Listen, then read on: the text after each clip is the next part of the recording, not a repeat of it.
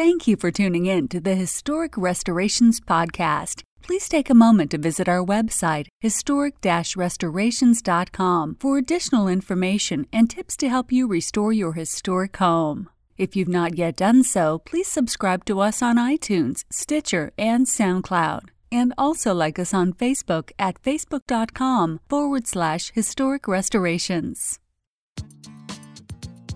Welcome to the Historic Restorations Podcast, hosted by Danielle Kepperling. Historic Restorations is a family owned business based in Lancaster, Pennsylvania, dedicated to the preservation of our built architectural history for today's use as well as future generations. Our weekly podcast provides you with expert advice specific to the unique needs of renovating a historic home, educating by sharing our From the Trenches preservation knowledge and our guests' expertise balancing modern needs while maintaining the historical significance, character, and beauty of your period home. Thank you uh, for coming in um, to the Historic Restorations podcast. Um, we're actually doing this interview in person. And today uh, we have Chad Martin with us, the director of the National Fund for Sacred Places. Um, prior to his role at Partners, Chad was the pastor at Community Mennonite Church of Lancaster, uh, Pennsylvania. During his pastoral tenure, the congregation developed an in house art gallery, redeveloped an award winning parking lot in accordance with the city's green infrastructure plan, and substantially increased building use by community partners. Prior to this, Chad was the ceramic studio coordinator at the Manchester Craftsmen's Guild in Pittsburgh. He served on several boards of directors in Pittsburgh and Lancaster, including as a founding board member of the Union Project, an example of best practice for adaptive reuse in the historic religious property. As an assistant moderator of the Atlantic Coast Conference, MCUSA, he has written articles on art and or theology and spirituality for several publications including Ceramics Monthly, Worship, and Conrad Grebel Review. He is ordained for pastoral ministry in the Mennonite Church USA. Uh, Chad is a graduate of Goshen College, Pittsburgh Theological Seminary, and Leadership Lancaster. Chad, thank you for joining us for the Historic Restorations podcast. Absolutely. It's a delight to, to be with you. Um, thank you. Um, again, how did you um, get started in preservation? I know you kind of came about it in a roundabout way. Mm-hmm. Yeah, that's a great question. So, as I was saying, kind of coming into this, I do not come at this work from a preservation background. Um, although I should say, I can maybe start that by saying what we do with the National Fund oh, and definitely. at Partners for Sacred Places. Um, so, Partners for Sacred Places was uh, formed as a nonprofit. We're a national nonprofit organization based in Philadelphia. Uh, formed in the late 1980s, so almost 30 years ago.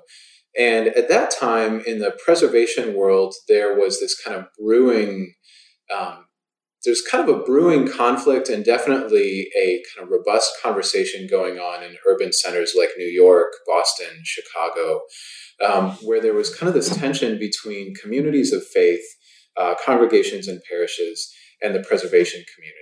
Um, it was kind of the first time in this country where you saw development pressures um, for property uh, kind of wooing congregations to consider selling their buildings or selling air rights or those kinds of dynamics for the um, for the real estate for real estate development, um, which which and congregations that may have been struggling saw this as kind of an opportunity to endow their programs, you know, for years into the future by right. selling valuable property, which was, of course, in direct tension with historic preservationists in those very same communities saying, even as development pressures increase, we want to be um, preserving buildings that matter to the community. Right, so those and kind of came in have tension. stood there for how long and yeah, so you know, much part of the community's history. Well, exactly. So in places like New York and Boston, churches that have been there for 300 years or more mm-hmm. in some cases. Right. Um, so kind of out of that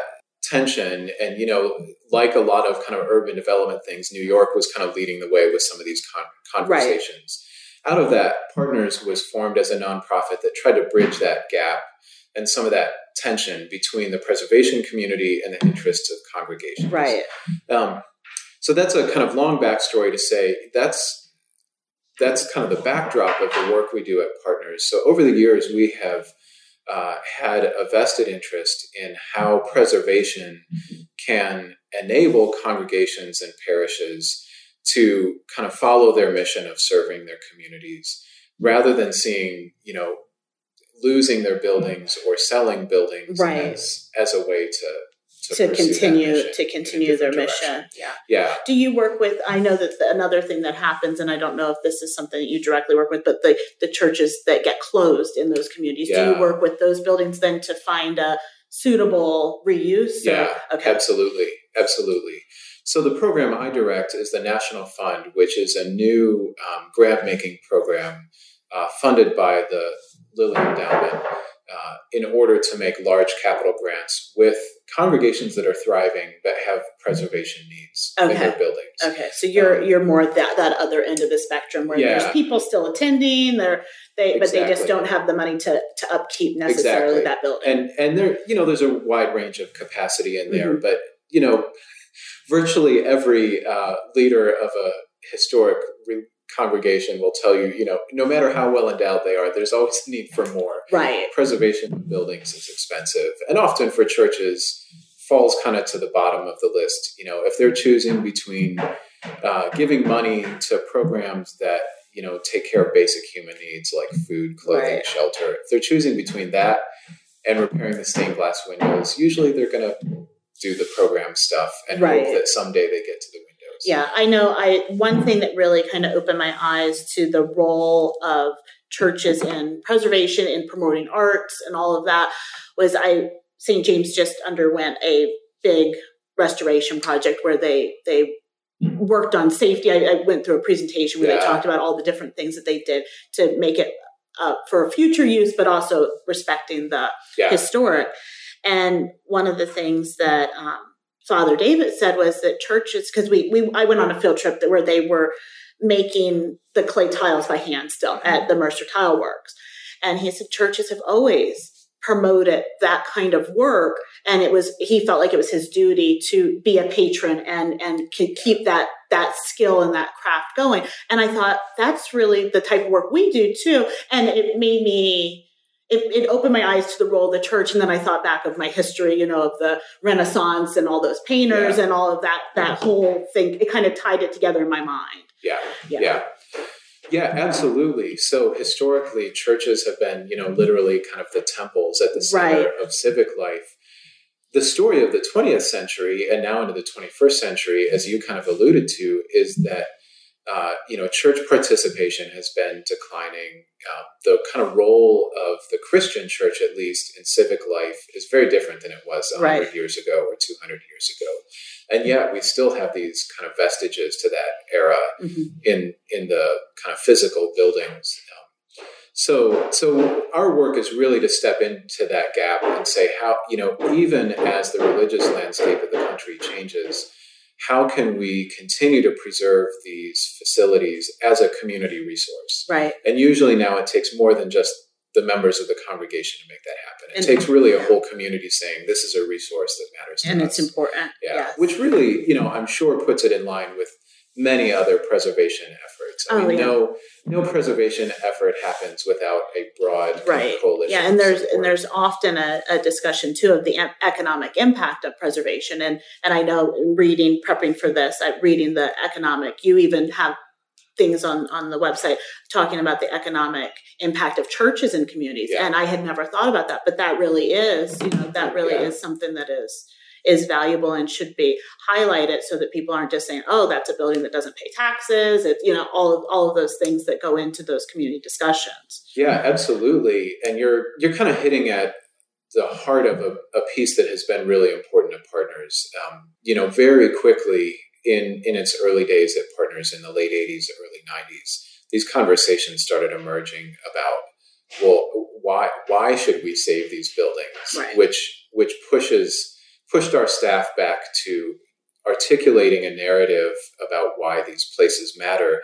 And, you know, when you're talking about, yeah, things like tax, a tax base and increasing revenue for a city, um, cash-strapped cities looking for revenue wherever they can, Right. you know, that quickly turned to an economic conversation. Yeah. So church folks aren't real used to speaking in economic Right. terms about the value of what they do. But I think that's one of the really important contributions our organization has made over the years. So going back to the kind of mid 90s, late 90s, uh, our organization helped sponsor a major research project looking at the economic value of what churches provide.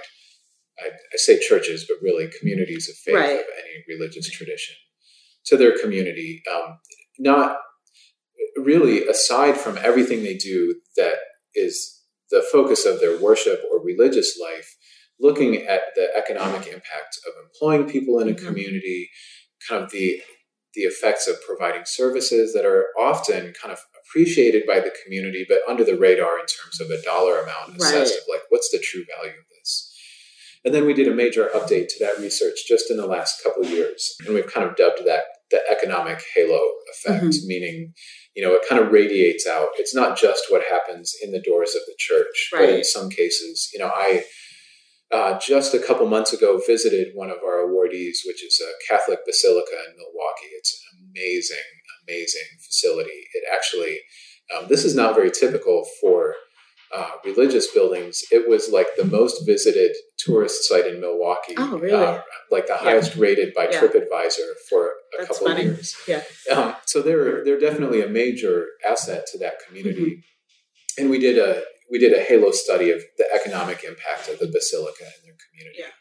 So one of the things we're looking at is you know how many people you know they're like a destination wedding venue because it's such a grand space. Right. So people will come from out of town to have a wedding there. What's the economic impact of all the guests who come and spend a night there, buy meals there? Right. Um, Everything that goes into if- the wedding. Yeah, all the baptisms that happen there, the extended family that come in, Mhm. maybe from the broader region, maybe from even hours away. Further. Yeah. Um, so we, you know, and and we've worked to have conservative estimates of that, so that we're not, you know, just so this isn't guesswork, but, Right. But honestly, saying, you know, what what's what's the economic kind of activity going on around that place, and in their case, it was in the millions of dollars annually that that kind of ripple out from what they do as a basilica. That's Right. not about the dollar spent on a baptism or the dollar spent on a wedding or Right. a worship service, but it's all the dollars spent. The people community. employed and the Yeah. all the all the things that go into Yeah. making those celebrations. Yeah. Um, yeah, so that's become an important part of our work to help congregations tell their story well about why they matter to a broader community. Right. And in you know, and in some cases, in some of the cases where churches close, frankly, they don't matter a lot. They haven't figured out how to transcend all the changes around them to stay relevant to that Right. community. And we try to be honest with communities when they're in that place too.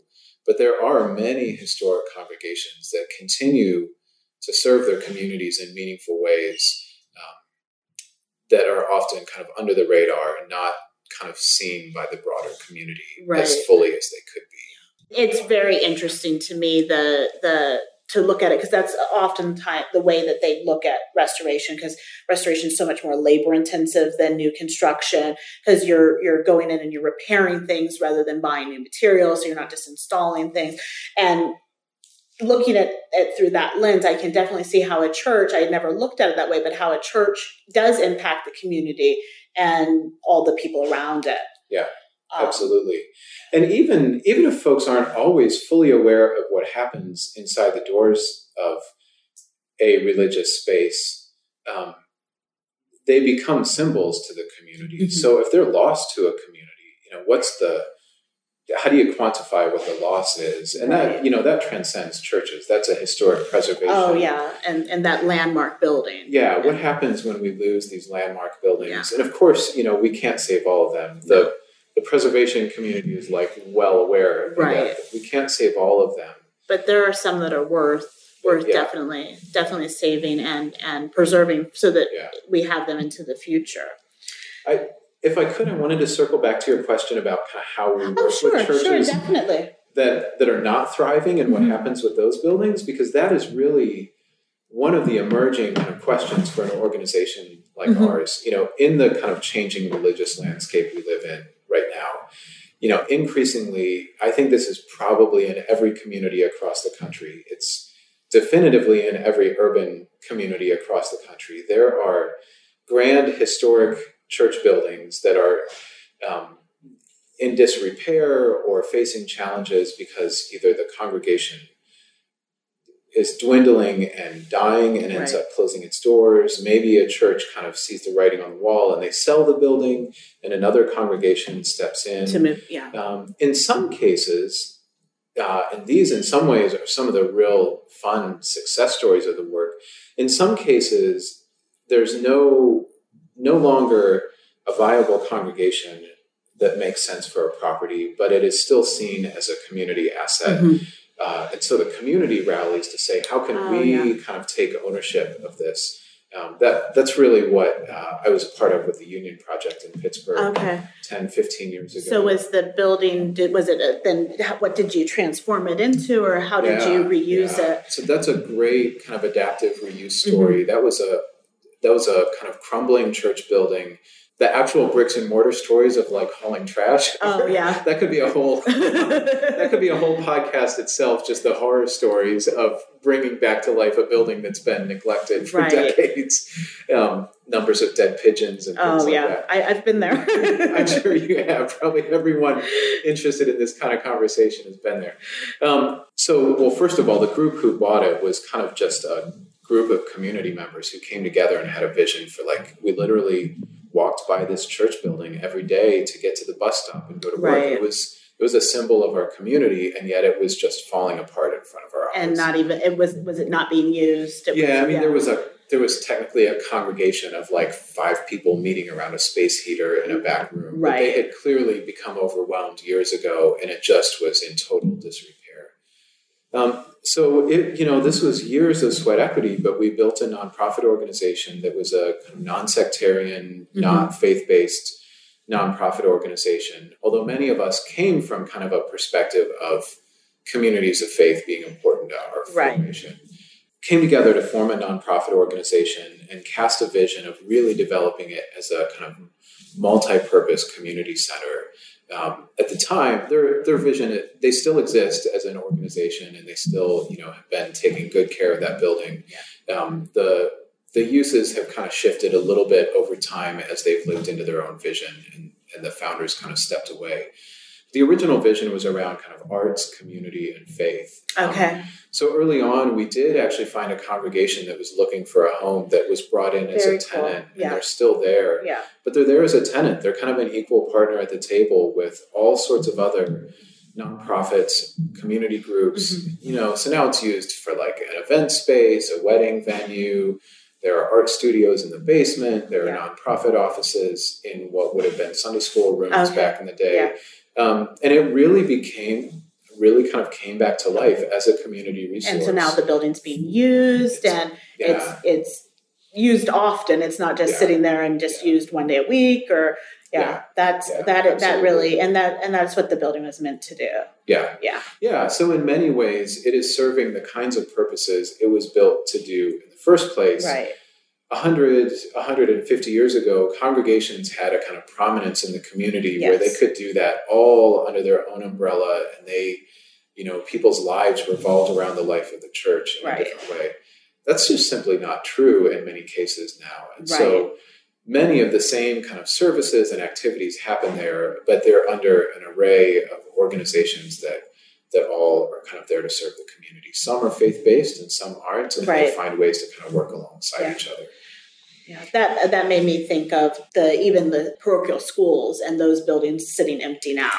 And there's there's there is space there that could be used, and I know that probably falls kind of outside of what you do because you do you focus just on the Yeah, although Yeah. very closely aligned. Yeah. Yeah, yeah. But I, I'm thinking there I know just in Lancaster there's several buildings that are sitting empty that you know Yeah. could could have some kind of community center support kind of thing. yeah. Yeah, Well, yeah, and I think truly, you know, Lancaster. You know, I was saying this. This is going on in every community Right. across the country. It is certainly happening in Lancaster. So I've lived here ten years. okay, been here longer. You know, if I think of just the 10 years I've been here, I have seen historic churches uh, sold by their founding congregation to another congregation. Mm-hmm. Yeah, I- have seen that that happen too. three or four times just in the 10 years I've been Yeah. here.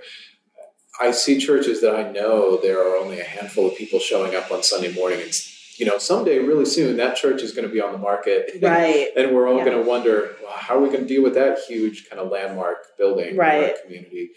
And we've seen others, you know, this is one of the interesting things. This certainly happens in other urban centers too. There have been at least two and maybe three just in Lancaster that have been converted to high end residences. Yes. Um, yeah. So, so Partners' vision is it, it is best if these are restored as community assets, really for the community. Um, but there are cases where we kind of walk alongside, you know, churches that end up being kind of abandoned. Um, you know, the the kind of saddest stories are when they are demolished. Um, Yeah. but it it certainly happens, and I think increasingly there's a very real kind of earnest reality that uh, we have to be strategic. We, meaning everyone involved in this work, about which places can be saved with integrity and and which ones probably can't because Right. there are just Yeah. too many kind of influx. Right. Yeah, and there there are, and and if you, I went through the parochial school system in Mhm. Lancaster, and if you look at the number of Catholic churches that are in close proximity to each Yeah. other, and because they were built for different ethnicities or different congregations, different uh, nationalities, that's very hard to sustain, and those are hard conversations to have because you, if you don't have enough people attending to sustain it, and so there then there you get to that point where are you going to um, you the building's worth preserving but what what can, what can you do can it can it stay in this form or does it need to transform and i think you know if you go kind of through the criteria for a national landmark i'm sure most of them would would be on the registry Yeah. because but you know then you have to kind of think you know was this you know tied to i know you you have christ church as one of the ones that you found that you funded Yeah. um, that is definitely a national, you know, Yeah. tied to our national history. But then you have the other ones that are still very important because they're tied to people's history, but maybe they're they're not as noteworthy and they didn't have the famous people. Yeah. And and that is a balance, and I think that would be really hard because the buildings are all mostly all beautiful and and you know even even in disrepair are beautiful there's a, i don't know if you're familiar um, there's a book that's like abandoned places um, and he the I, I can't think of the, the author's name but he went into these places and he, there's one church in philadelphia that he went to every day as it was being demolished and you know, Ah. it's just it's it, the, even those pictures are beautiful as you know half Yeah. the building's gone you know? Yeah. Yeah. The photography can be beautiful, but the place right is heartbreaking. yeah it is it is Yeah. And i just so i don't envy the position you're in you we usually get involved when people are ready to save something we don't we don't have to make those hard decisions yes Well, and we don't really either. I mean, Yeah. although with with the grant making program, yeah, we're we're often in the same boat of we're we come alongside whenever we can. Yeah.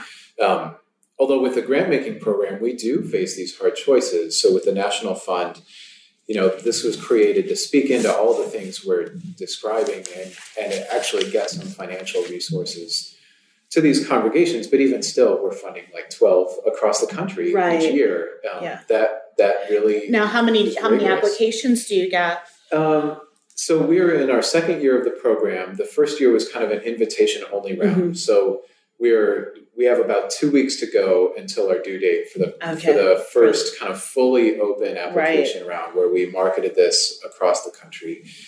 Um, so it's still a little bit yet to be seen, but it's looking like we will have something like hundred plus Oh, applications and for about only- twelve yeah. slots that's those are hard choices. And those- yeah.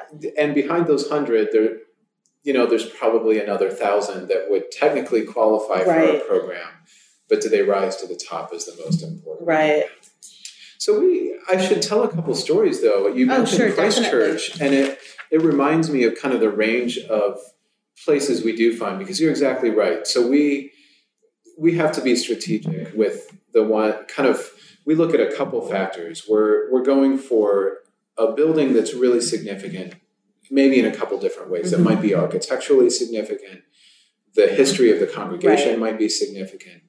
Uh, so in the case of Christ Church in Philadelphia, it kind of hits both of those at about the t- right high- yeah however you want to rank that, they're at the top of both. of those. Um, you know, Ben Franklin is buried in their burial ground. Um, the building is this amazing, amazing kind of colonial is, era yeah. building. But the other piece that's really important to us, and this goes back to the kind of research we were talking about earlier, and I think really the whole preservation community is moving this way too, where the, the kind of line, you know, I've even heard um, Stephanie Meeks, the director of the National Trust for Historic Preservation, uh, kind of uses this line frequently that, you know, this is this is not just kind of about bricks and mortar and preserving these places Right. it kind of completely outside of their context. It's about taking spare care of spaces that still matter to Yeah. their community. And I and I think too, like I, at least in the preservation community in Lancaster and the organizations, there's like an organization just devoted to saving like places, and then one that's devoted to more of the people's stories. And I think to marry those two Yeah. would really make more people realize that preservation is about all of our history. It's, Yeah. it's collective. So, so Christ Church is a great example because we, if for for all their noteworthiness architecturally and historically, there are other churches that rise to that level in the country. But one of the real standout features of Christ Church is they have really worked hard over the last couple decades to be completely relevant as a community resource for Philadelphia. Oh, I Uh, wasn't and one aware of the, that. Yeah. great. Oh, it's a fantastic story. One of the ways they have done that is opened their. Uh, it's called Neighborhood House, but it would be kind of the parish house that was Mhm. adjacent to the church building. They they which is historic in its own right, but it's like 125 years old or something Right. like that. They have fully restored and updated that facility to be used as a multi-purpose venue, mostly as a theater venue. Oh, So that's they- interesting. Yeah. Uh, these numbers aren't exact, but Mhm. off, because it's off the top of my head, but it's something on something on the order of like 150 plus arts organizations have used Oh. their facility as a venue in the last year. Oh, that's great. So that's So like it's like every almost other day, every- yeah. almost every day. There's a theater group in their building either rehearsing or performing. Yeah. So that's amazing. that This- is. this 300 plus year old congregation that has this weight of history uh, that on its own it would be reasons to put Just- lots of money right. into saving it. Right. What really puts it over the top is the way they have worked. And as a former pastor, this is what matters to me more than Mhm. just kind of I was a gonna place that yeah, mattered in right. history. Yeah, and I was going to ask you about that. Do you feel like that brings you a different perspective into Yeah, totally. Yeah. Um, so we have other staff who come from a much more kind of traditional preservation Mhm. background, um, and I really respect and learn a, a, as a newcomer to this work. I learn a lot from what they teach me. right? Um, but that being said, uh, my perspective is often, you know, driven by what's the impact of these congregations now. How Yeah, and and not just in kind of traditional social service ways, but are they finding innovative, dynamic ways to engage with their community?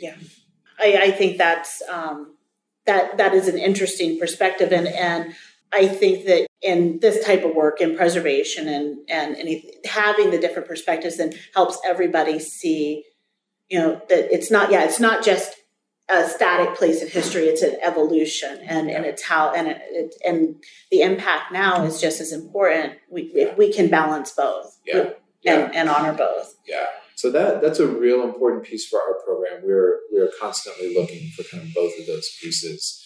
Um, and we end up saying no to some projects who don't understand why we said no to them because they're like, but don't you understand how important this building is? Right. Yes, and you're not doing anything with it right now. Yeah. Um, so it's really important to us um, that it's continuing to serve uh, its community. That being said, you know there are also these other situations. Christ Church that I was just describing. You know, they're a great example of they have lots of resources and there's always a need for more. So we're stepping in to help with more. But really, like, they have access to a lot of resources. We work with some others that are in really tenuous situations. So I think of a really wonderful little African Methodist Episcopal Zion congregation in North Carolina that Oh, we're yeah. funding this year. Um, and they they got on our radar because they've been out of their building for 10 years because it suffered hurricane damage. Oh goodness. Um, and they got on our radar because they were listed as a as uh, one of the most endangered places by uh, the National Trust Okay, a yeah. few years ago. So the National Trust kind of brought them to the table. they have capital needs beyond what they can muster themselves. Even though they have continued to thrive, they've been meeting kind of off location for 10 plus years. And they're still. Yeah, they continue to thrive, continue to serve their community in lots of important ways. Um, you know, this is a this was a church built by kind of prominent African American freedmen. You know, soon yes. after the Civil War, the congregation was formed in the kind of uh, in the Reconstruction era right. after the Civil War. The church was built in like the 1890s by one of the most prominent African American families in that community yeah. in North Carolina. So, so these are a lot of history too. There's a lot of yeah. history there, and it's a more kind of simple looking kind of country, right? North Carolina church, but what an important place mm-hmm. historically, and and yeah, from a historical perspective, because I'm sure at that time, then it was the education center and the com- you know the community center yeah. and everything else that that yeah. Reconstruction era yeah. required.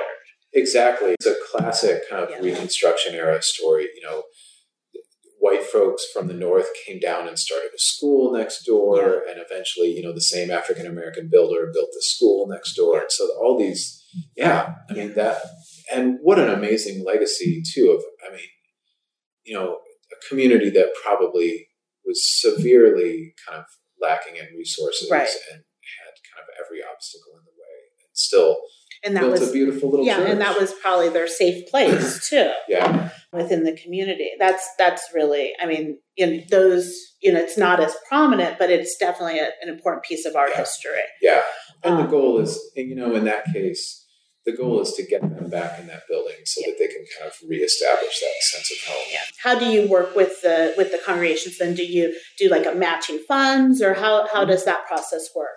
Yeah, that's a great question. Um, our grant making program has a couple different pieces to it. So okay. one, and this is kind of the hook for everyone, is the big capital grant. Of mm-hmm. course, they would all love to get right. two hundred and fifty thousand dollars from us.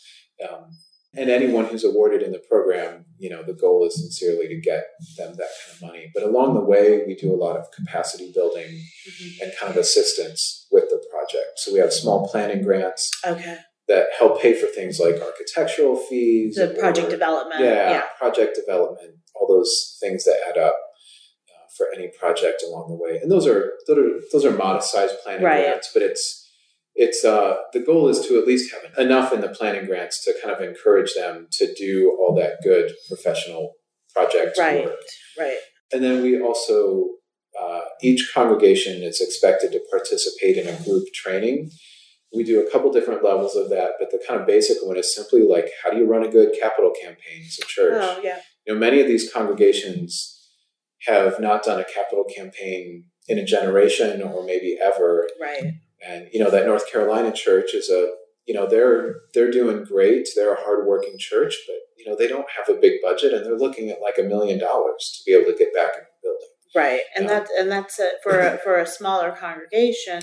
That's that's very daunting. That's a big deal. Yeah, yeah. So just getting them some basic kind of tools for how do you set up a, an effective campaign and all the while encouraging them to get professional help with that too right and i was thinking too that, that was what i was thinking, was thinking could they even you know plan stages so that yeah. they're you know they're protecting the building and that's that's how we approach it so you stop all the water and elements from getting in and then yeah. you're, you're stabilized and yeah. then you can kind of move forward from that and then that kind of gives people encouragement too that they're they're actually making progress. Yeah. yeah, exactly. You know, some projects are kind of a once and done thing, and right. some are kind of phased.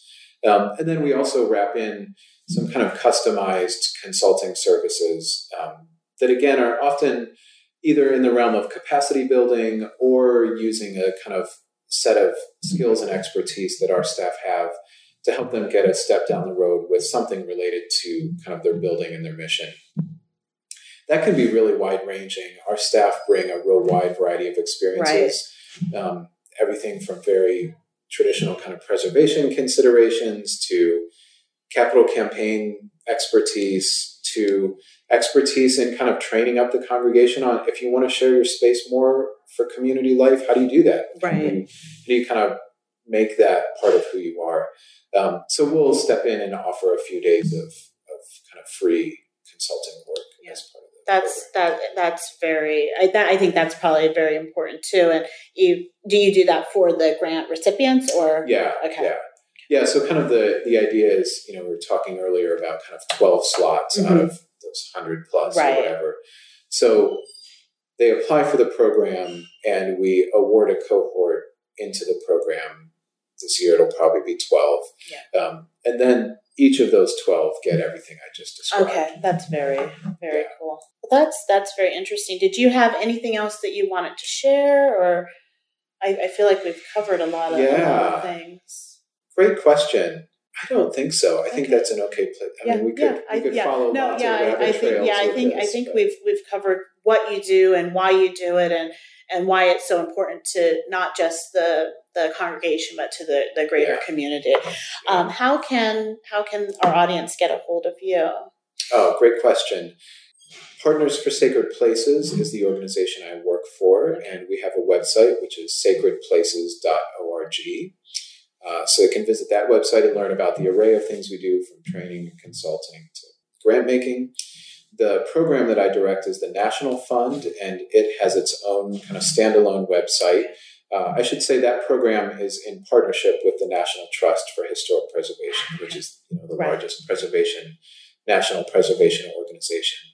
Uh, the website for the National Fund is fundforsacredplaces.org. My phone number is on the partners website. My email is on both websites. So, yeah, I'm always glad to talk to people more about this. Very program. good. Yes, thank you. Thank you for, for coming in and, and speaking with me. Yeah. I enjoyed it. Thanks for listening to the Historic Restorations Podcast. The resources discussed during this episode are on our website at historic restorations.com forward slash podcast. If you received value from this episode and know someone else that would get value from it as well, please share it with them. Join us next week for another episode of the Historic Restorations Podcast. For more information on restoring your historic home, visit us at historic restorations.com.